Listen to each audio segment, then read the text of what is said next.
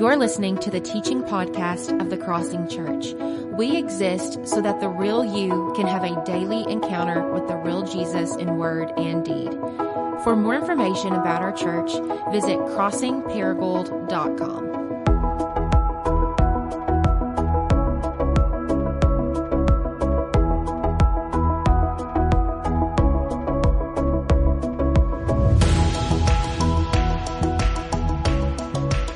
invite you to go to Mark chapter 3. Mark chapter 3 as we continue in a series that we have entitled Resilient. And uh, the whole idea behind this series is that we are, as a church, running after um, raising up resilient disciples. In other words, what we're after as a church is we want to be uh, filled with men and women who not only can survive, but thrive in the midst of the extreme and harsh conditions that we find ourselves living in in the world today. Um, I was reading this morning on the front porch in the book of Jeremiah, and I just came across this verse, and I thought, man, that sums up a resilient disciple perfectly. It says in Jeremiah 17, Blessed is the one who trusts in the Lord, whose confidence is in Him. They will be like a tree planted by the water that sends out its roots by the stream. He does not fear when the heat comes. Its leaves are always green. It has no worries in a year of drought and never fails to bear fruit. That's what we're after as a church. Men and women who look like that. And what we've been talking about so far in the series is that to run after being a resilient disciple is really an uphill battle. And so we've shared this each week, but according to Barna Research, what they found is whenever they polled people between the ages of 18 to 29 years of age who grew up in the church, um, only 10% uh, of those they polled were uh, would be identified as resilient disciples. In other words, only 10% are those who are actually being transformed and transforming the world around them. And so again, um, what we are running after in this uh, in this series and as a church is not popular. Uh, to run after this puts you in the minority, um, but in the end, what Jesus says is though this is a narrow way, if you will walk it, in the end, you'll find life. And so just as a way of recapping, I think we can put this on the screen. If not, I should be able to remember them. But um, what we have said is that to be a resilient disciple is really to give your life to, uh, to six things. Today we'll talk about the seventh. But so far what we have covered is that to be a resilient disciple is to be someone who practices the way of Jesus. That means you reorder all of your life, not just your Sunday, but your everyday around being with Jesus, becoming like Jesus, and doing what Jesus did. Uh, after that, we talked about to be a resilient disciple is to be rooted in the scriptures. It's also to be empowered by the Spirit. It's to be given to compassionate mission, committed to extravagant generosity, dedicated to abundant simplicity. And then today, as we kind of come to a close in our marks of a resilient disciple, what we're going to share is maybe one of the most radical ones of them all, and that is uh, to be a resilient disciple is to share a life with a loving family. Now, this sounds real warm and it sounds, you know, nice, but this definitely, uh, in order for us to run after this, we need to know it's going to be an uphill battle in our culture. In fact, I don't know if you saw this survey, but last year, uh, over 20,000 adults were surveyed by the global health company Cigna. And what they came up with was what they called the Cigna Loneliness Index. And here's what they found. Of the 20,000 adults that they surveyed, 61% of Americans felt alone or left out. 61%. So over six out of 10 adults, they, they, they feel like, even though they're digitally connected, um, they're actually relationally very disconnected. They don't feel like there's anybody who really knows them, someone they can lean on and they can trust, who is with them kind of in the, and, and even the mess and the hard stuff of life. And you need to keep in mind that this survey actually came out before the global pandemic. And so since uh, COVID-19, um, according to research, you can go look for this yourself, but some people say that that number has grown by 25 to 31%. So almost 85 to 86% of people in America right now feel regularly these kind of feelings of loneliness or being left out. And this actually creates a big problem. Because according to the CDC, listen to some of these stats. Loneliness increases the risk of cardiovascular disease by 29%. It increases your chance of stroke by 32% and dementia by 50%. Not to mention, uh, loneliness has also been associated with higher rates of depression, anxiety, and suicide. Similarly, uh, loneliness is associated with poor coping mechanisms such as compulsive uh, technology use, porn addiction, smoking, and Netflix binging. I did that last one, by the way, on myself. I didn't actually say that in the report. This is why, according to the HRSA, listen to this, loneliness or social isolation is as damaging to your health as smoking 15 cigarettes a day. This is why, in the words of Mother Teresa, loneliness has become the leprosy of our modern society. Or in the words of God himself in Genesis chapter 2, it is not good for man to be alone. Whether you are an extrovert or an introvert, young or old, rich or poor, if you want to experience the life God created you to experience, if you want to be a resilient disciple, if you don't just simply, in these times we are living in, simply survive, but thrive, you cannot go with this life alone. You need deep and intimate relationships. And again, though this sounds good, it is a major uphill battle in our culture. And I would say it's an uphill battle for three reasons. One, um, it's an uphill battle because we are a culture of convenience. Meaning we have been taught if you want to experience a happy life, you need to take the path of least resistance. You need to have easy on and off ramps. That way, whenever the relationship gets kind of, you know, sticky or, or you know, somebody doesn't meet your expectations, you can bail as soon as it gets difficult. Um, also, we know that, that running after, you know, deep relationships is hard in our culture because uh, we are a culture of transients, meaning we are on the move. I saw a statistic this past week that said that, that we are right now, or actually travel in America has increased by 170% over the last 20 years. Think about that. So we are moving more than ever. We are traveling more than ever. On top of that, we move houses more than ever. We switch jobs more than ever. And because it's hard to, to, to develop deep relationships apart from establishing deep roots, right? Community, again, is an uphill battle in our culture. I would also say um, that this is an uphill battle because uh, narcissism is growing in our culture. And if you know anything about narcissism, you know it comes from, um, you know, the, the myth of Narcissus, which is from the Greek mythology. And if you know the story, what happens, right? Narcissus, there he is. He's walking one day. He sees his reflection in the water and he's so enamored by his beauty, he just can't take his eyes off of his reflection. And what happens? He eventually ends up starving to death. Now, next slide. Fortunately, um, we don't have to deal with this in our culture today, right? I mean, none of us ever look at ourselves too much. But for those people out there right? We know that we are now, because of our culture, finding ourselves in a soil mixed with convenience, transience, and narcissism. And in this kind of soil, loneliness, like a weed, is bound to grow and choke the life out of us. And therefore, it's in light of this that I cannot think of a time that we need more than ever to revisit what I would say is Jesus' most radical teaching in the Bible which comes out of Mark chapter 3. And so, if you have a Bible, hopefully you are there, Mark 3. And I do want to say, by the way, um, to those of you who don't know me, my name's Jared. I'm one of the pastors here. Welcome, in case you're wondering who I am. If you're online, uh, my name's Jared. Welcome. Glad you're here. And so, um, if you do want more information about us as a church, click on a connect link. It's going to be dropped, I think, online for you. Or if you're here, grab the connect card, the back of your seat, fill it out turn it in, leave it on your de- on your uh, on your desk, on your chair. Um, that'll be great. We'll come pick it up, serve you the best we can. So totally forgot to say that at the beginning. So just thought I'd throw it in right there. It just felt right, you know, in that moment. So Mark three, I'm reading from the NIV translation. As always, the notes are on the YouVersion Bible app if you want to grab them there. Mark three, verse thirty-one.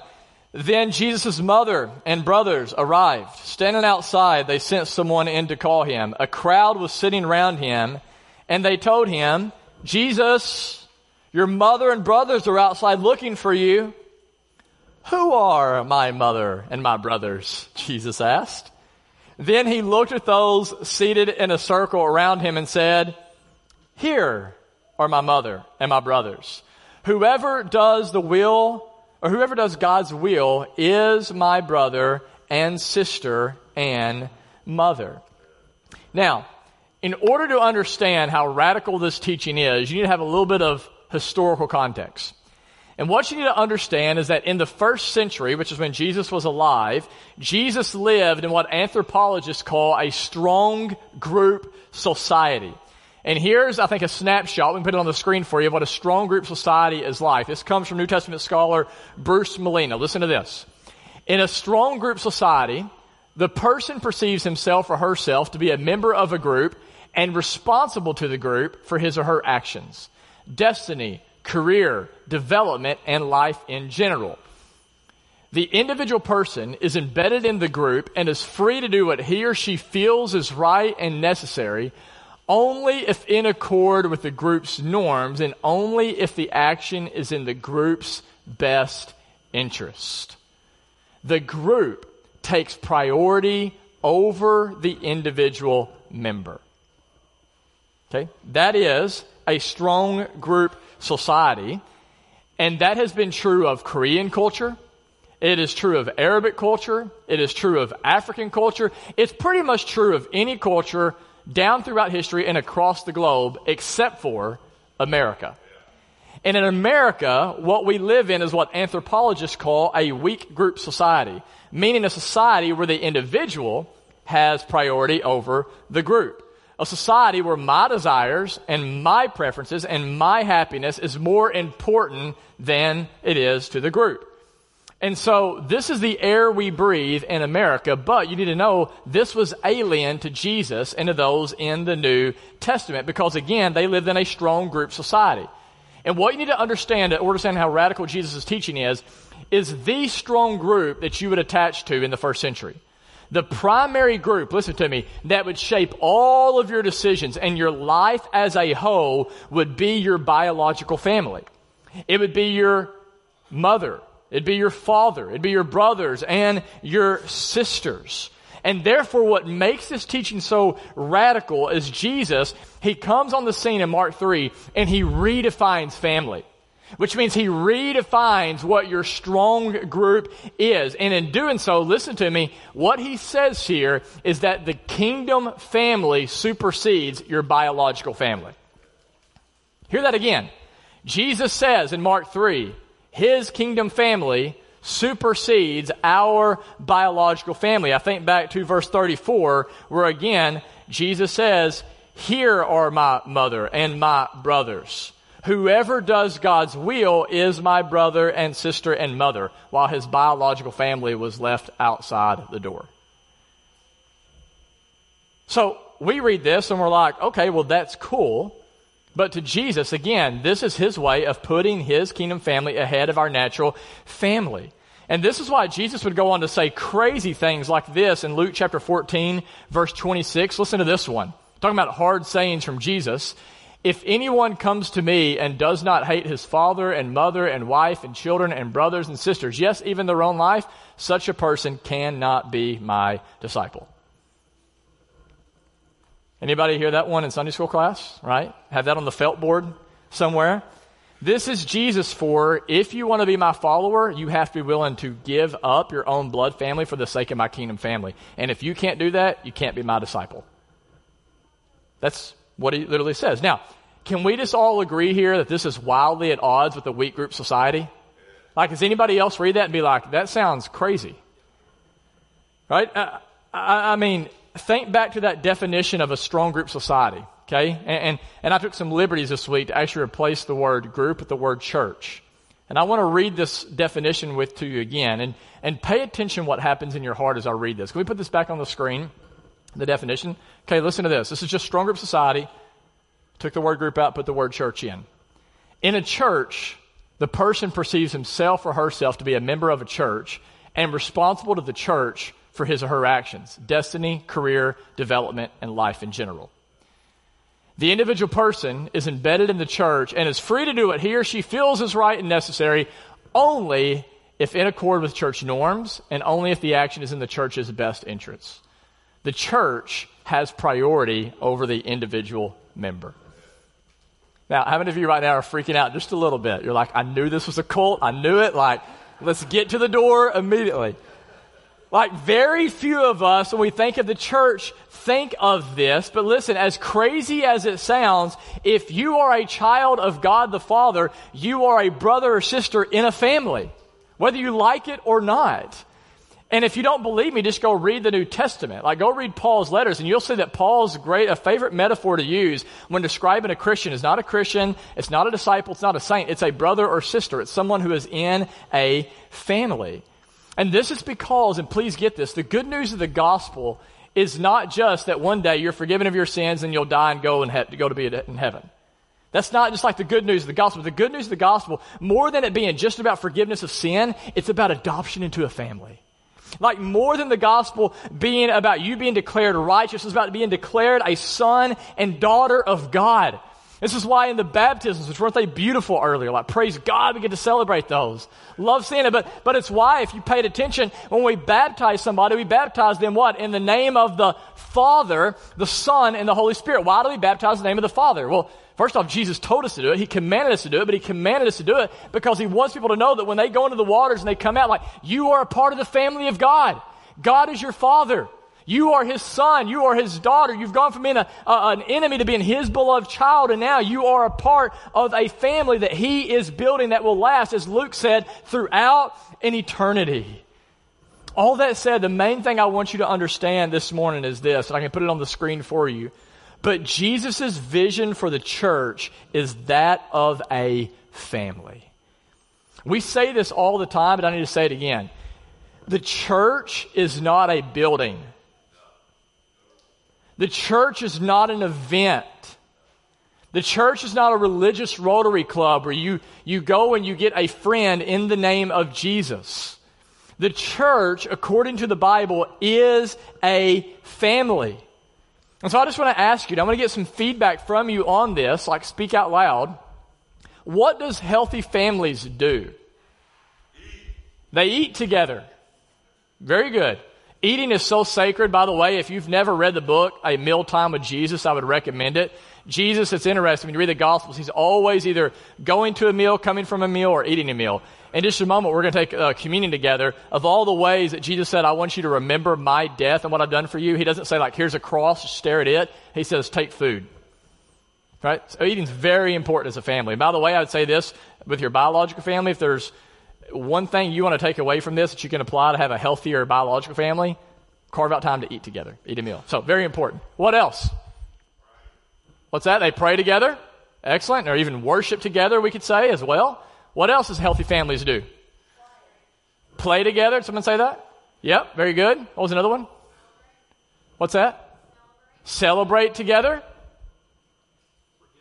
They forgive one another. Yeah, that's assuming they do fight. So family, there's going to be friction. What else? What's that? Cherish. Cherish. Absolutely. Love one another. That's huge. How about eat? Uh, we can throw that one up there again. How about eat a second time? So that's good. Any others? What's that? I, am so bad at hearing. Mourn together. Yes. Serve. Yes, I mean, the list could go on. Another one that I had in here that we don't like to talk about is they hold each other accountable. Did you know throughout the scriptures there's this thing called church discipline that occurs over and over again in the New Testament? And we don't like to talk about this, but, but it's basically out of love for the whole church, because what you do impacts me and impacts others. There's this thing called church discipline where literally in a family, what you do is that you go to somebody who's in sin, you call them to, to confess their sin, to repent of their sin. If they refuse to do it, you go to them again. If they refuse to do it, eventually you put them outside of the family so that literally they don't spread poison and pain to the whole group. Because again, like this whole idea of, hey dude, this what my business is my business and you just kind of stay out of it. What I do doesn't matter to you. That's not true. That's not a biblical idea. Like because we're a part of one unit, what your sin impacts me and impacts others. So there's this like healthy balance, a balance of accountability. Here's another one I thought of this week. Healthy families, do they make decisions together? Yes. I should not walk in and just tell my wife, we're moving to Wyoming. Like whatever you, it doesn't matter. Like, and I'm, I'm switching jobs or I'm like, but yet like oftentimes isn't that what we do in the church? It's like I'm switching jobs, or hey, guess what? I'm getting married, or I'm moving here, I'm moving there. I'm like, we're the last people to hear about it.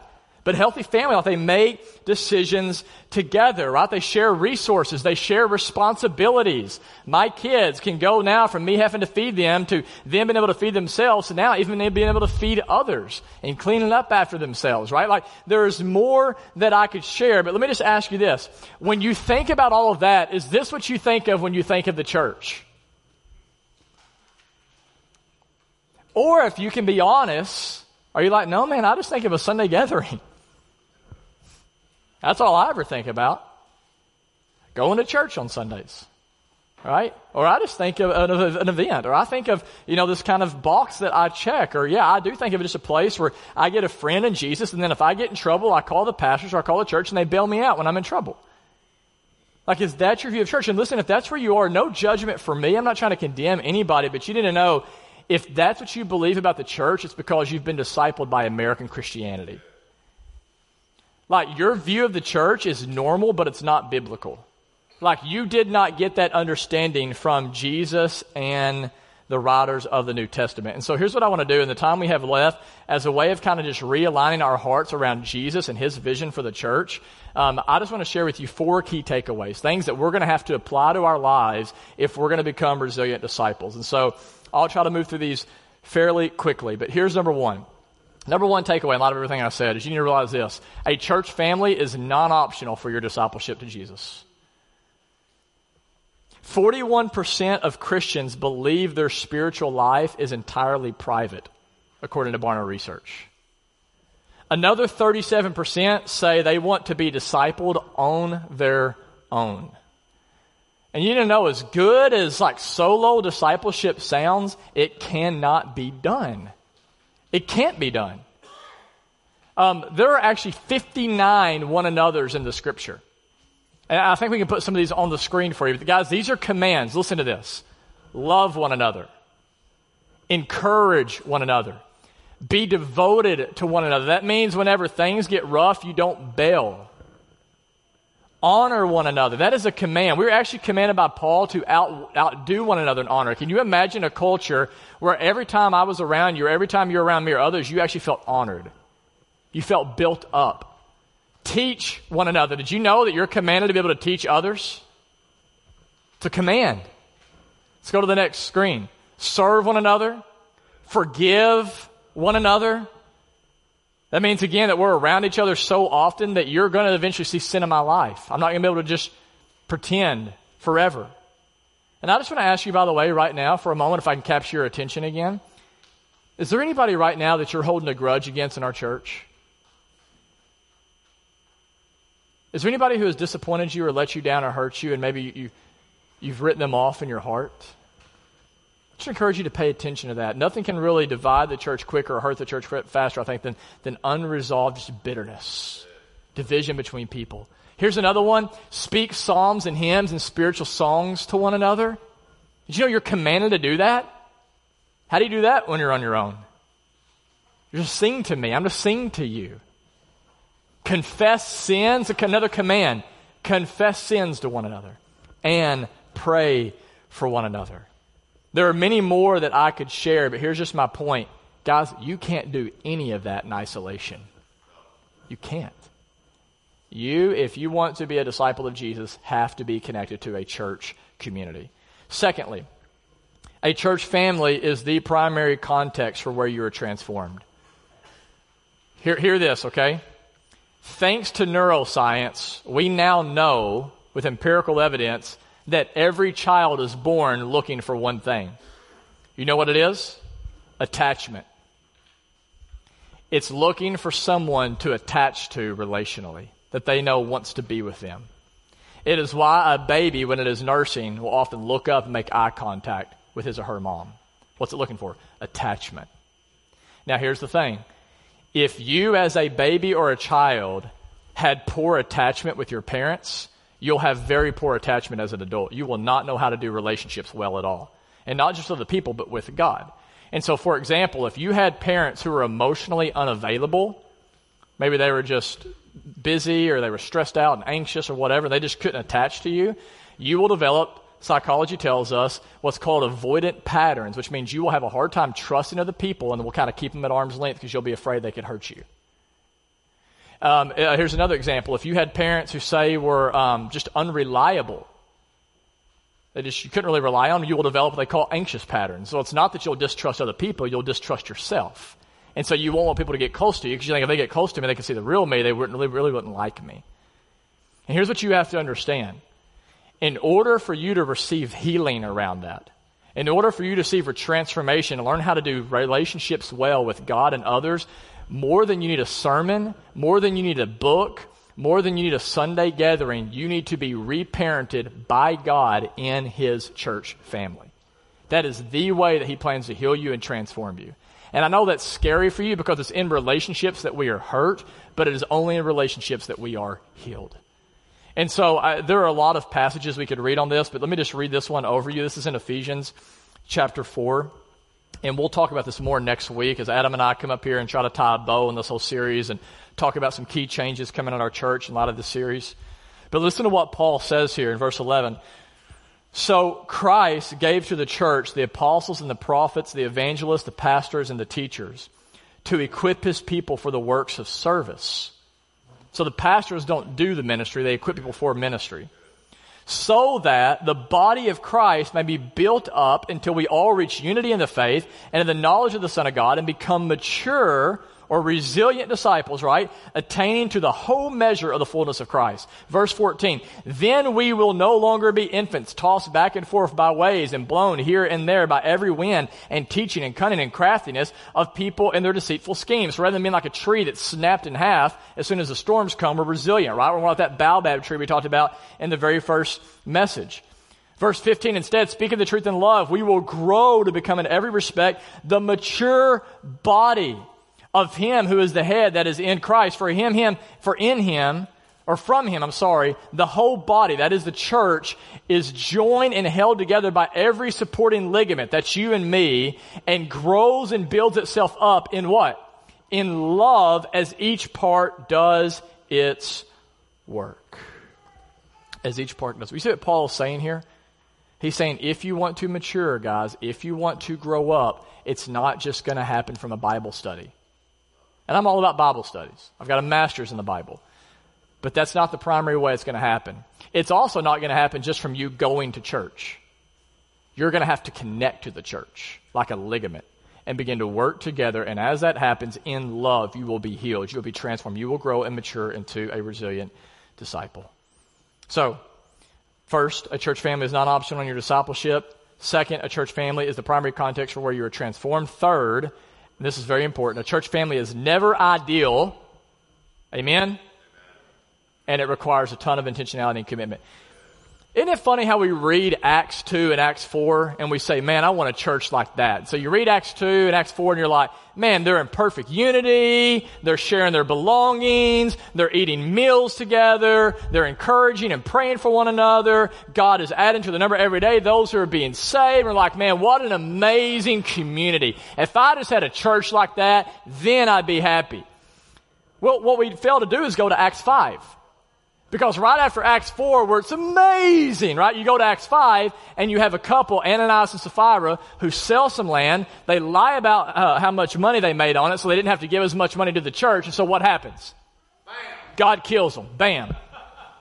right there in the church service. You imagine that? So we, you know, Robert gets up on the screen. Hey, now's a good time to give tithes and offering. Text it in, tithe. And people just start falling out because they're lying about how much they can give. What a church, right? It's not so ideal anymore, is it? You go to Acts 6, grumbling and complaining. You read Paul's letters, people are having affairs with their mom or mother in law, right? I mean, it's like, it's crazy. It's, it's filled with debauchery. It's an absolute mess. And it's so important that you get that because that's just the way church is. You know, we say all the time, this is a place where you can come as you are. And that's beautiful, isn't it? Problem is, people come as they are. Which means they all got junk they haven't dealt with yet, right?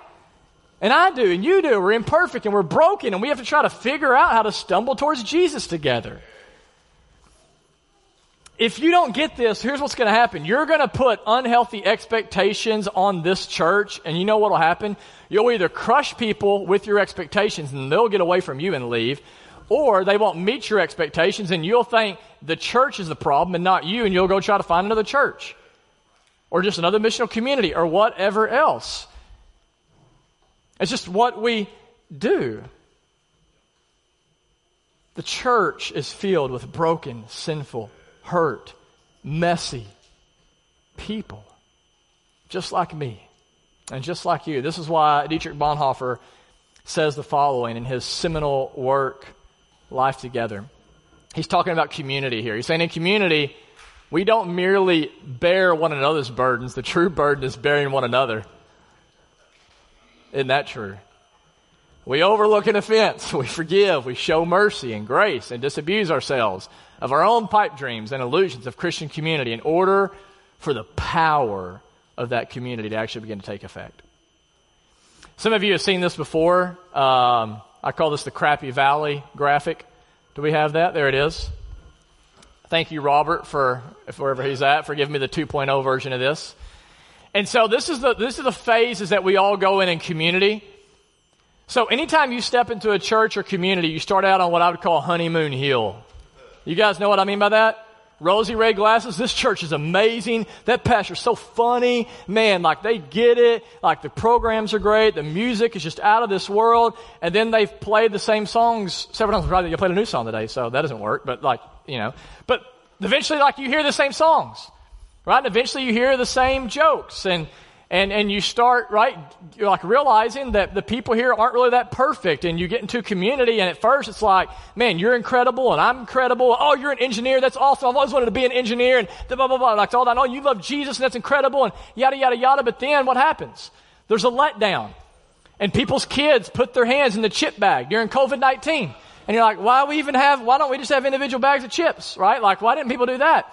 Right? And so it's like, that happens or stuff gets broken or you begin to realize this person's annoying and they cut me off and they talk about stuff that I don't really care about, but I have to act like I'm listening so they can shut up and then I can share what I really want to share. And it's like all of this happens and you enter into what I would call crappy valley. And it's usually in crappy valley, people are like, well, see you later, right? Like deuces, heading down the street, right? But it's only whenever you go through Crappy Valley and you begin to work towards and through those issues that you get up on Family Mountain. And Family Mountain is the place where, as we've already said, we experience true, uh, true transformation. The life, the joy that God created us to experience. And that leads me into my final point, and it's this. The church family is essential for a life well lived. A church family is essential no matter who you are or where you come from, for a life well lived. On page one of the Bible, God says when He's creating man, let us make man in our image. You ever ask yourself this question? Who's the us? Some people say, oh, it's the angels. Well, we're not created in the image of angels. Who's the us? It's the Father, it's the Son, and the Holy Spirit. It's a reminder that from the beginning of the creation of the world, God has existed in a web of relationships, and according to Jesus, who calls God Father, in a web of family. This is why Dr. Gerry Breshears says this, the beautiful saying. He says, God is a family who builds a family. Rich Plass, who's had a big impact on, on Adam, myself, and our church, says this in light of the Genesis 1 passage. You are designed for and defined by relationships. We cannot not be relational. We cannot exist well without connection and communion with one another. This is why if you've ever been in a recovery group, they'll tell you one of the worst things you can do if you're trying to recover from addiction is isolate. Why is that? Because you were not made to fight your battles alone. And I can't fight my battles alone either. If I can just be vulnerable for a moment, this has been a really hard season on me. Um, and I don't want to be like melodramatic or whatever else, but it's like, you know, this time last year, I was looking and like we were having our largest Sunday gathering attendance. And I know we've always been like, we don't measure success by attendance, but the truth is, we were made to see people's faces. There's something powerful about that. And so when you look out and you see everybody here and the, you know, two services are packed and, and you see them and they see you, there's just something about that that makes you feel safe as a pastor. Like, okay, like we're growing. People are here with me. We're heading in the right direction. Everything is as it should be. And this past year, I mean, honestly, because I don't think I've seen probably 70% of our church in the last six months. Like, like that, that makes me sad. That's hard. Like, as a pastor who can't see that people, I mean, there's times where honestly, I, I was telling someone, and there are people that walk away from the church in the season and they get mad over you're, not enforcing mask, and this person's mad over you are enforcing mask. This person's like, oh, you're a liberal, and this person's like, oh, where's your faith? And it's just like there's fighting, and there's people leaving. It's like, oh, I'm just going to do online church for here on out because you know blah blah blah. And it's just like God, man, I mean, it's just like it. I was telling someone this past week, it's, it's like, honestly, I've come to this place where I feel like every week I walk out and I just, I'm in a boxing match. I just get hit in the face over and over again. And then I go back to the corner and every time I go back to the corner, it gets harder to get back up. And, and I'll, I'll be honest, like, I just say all that not to like get sympathy or whatever, but I want you to understand this. If it wasn't for community, I'm not sure I would continue, still be a pastor right now. If it wasn't for people like Adam and, and Robert and Heather and, and, and my wife and, and, and some of you in this room who've continued to just text and encourage and be like, I love you and I'm praying for you and you're not crazy. And, and when we're in the trenches together and God is good and we're going to run, like that has made all the difference in the world. That's what allows me to keep getting up and continue to go after what I believe God has put in my heart. And, and I just want you to say, like, listen, like, community is not just something I need. You got to understand, like, guess it's something you need. Like, we need this. Like, if you don't take Jesus' words seriously, you are going to find yourself alone. And I don't care if you're introverted or not, there is nobody more desperate than someone who's alone. You were not created to do life on the surface level. You were not made just for 5,000 one inch deep relationships on Facebook. You were made for depth. You were made for community. You were made for the church, for a place where you can show up and know you can be fully known, you can belong, and you can be loved. Guys, 2020 has been hard. Yes? On anybody other than, I mean, other than me, right? It's been hard. I've seen a lot of you shake your hands. We are in a wilderness right now. Don't be naive. We are in a wilderness. And if you're like, actually, 2020 has been better than ever for me, well, the wilderness is coming for you. And one of the great things about the church is God gave you the church so you don't have to walk alone in the woods. Like, that's why He's given us the church. This idea that all I need is God, just me and God. God didn't tell you that. That sounds really spiritual. But it's not even biblical. If God thought all you needed was just you and God, He would have never given us the church. You and I were designed for and defined by relationships. And listen, I know the temptation is to bail in this season. I get it. There's now more than ever, you can make an excuse not to be in community, and who in the world's going to get on to you about it, right? The temptation is totally, and I get it, to just do online service in my pajamas, right? Kind of check in, check out, listen to a podcast whenever I can. But you need to know, like, if you're ever going to be a resilient disciple of Jesus, you're going to have to reject that. And you're going to have to step into community. This is why the writer of Hebrews says this, and, and I'll share it and we'll close. Do not neglect meeting together as some are already in the habit of doing. Some are already in the habit of doing it. You realize this was written to a church who was facing persecution meeting together? People were literally being killed. People were literally losing their lives because they gathered.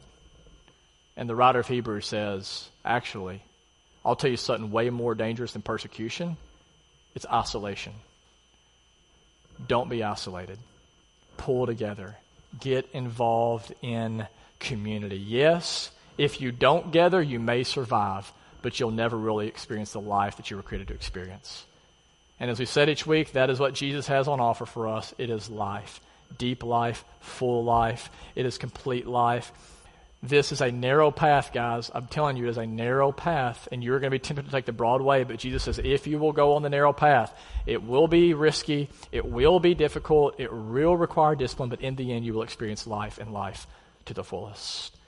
With that said, I want to transition now to a time of communion. Everybody get one of these?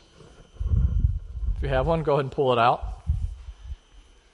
And I know this isn't ideal, but I want to bring the band up. The band can go ahead and come up.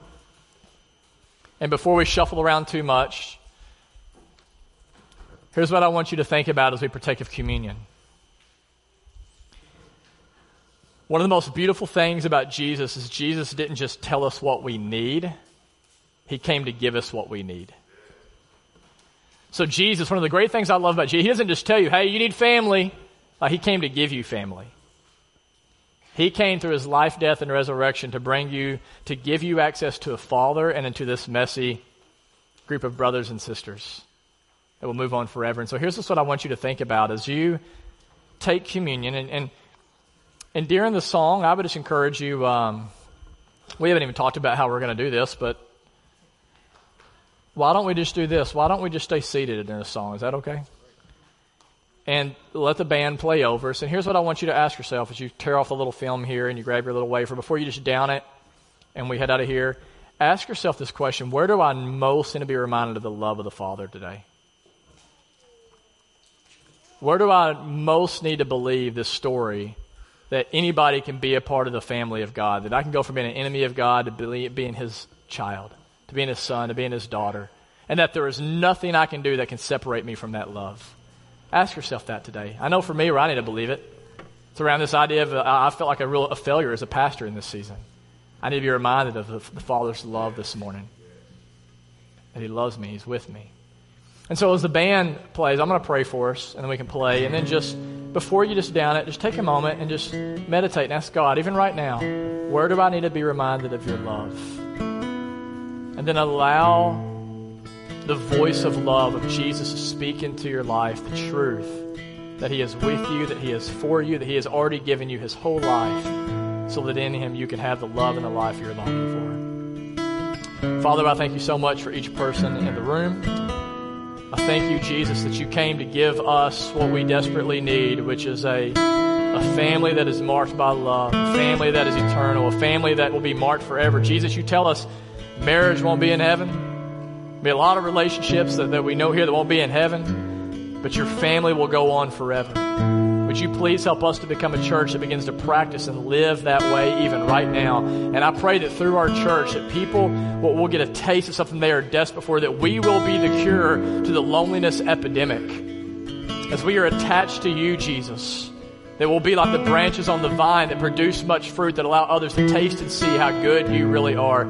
And God, I know in order for that to happen, we have to abide in you. So help us to do that, to feel your presence, to feel your love in this moment. And it's in Christ, and then I pray and ask these things. Amen.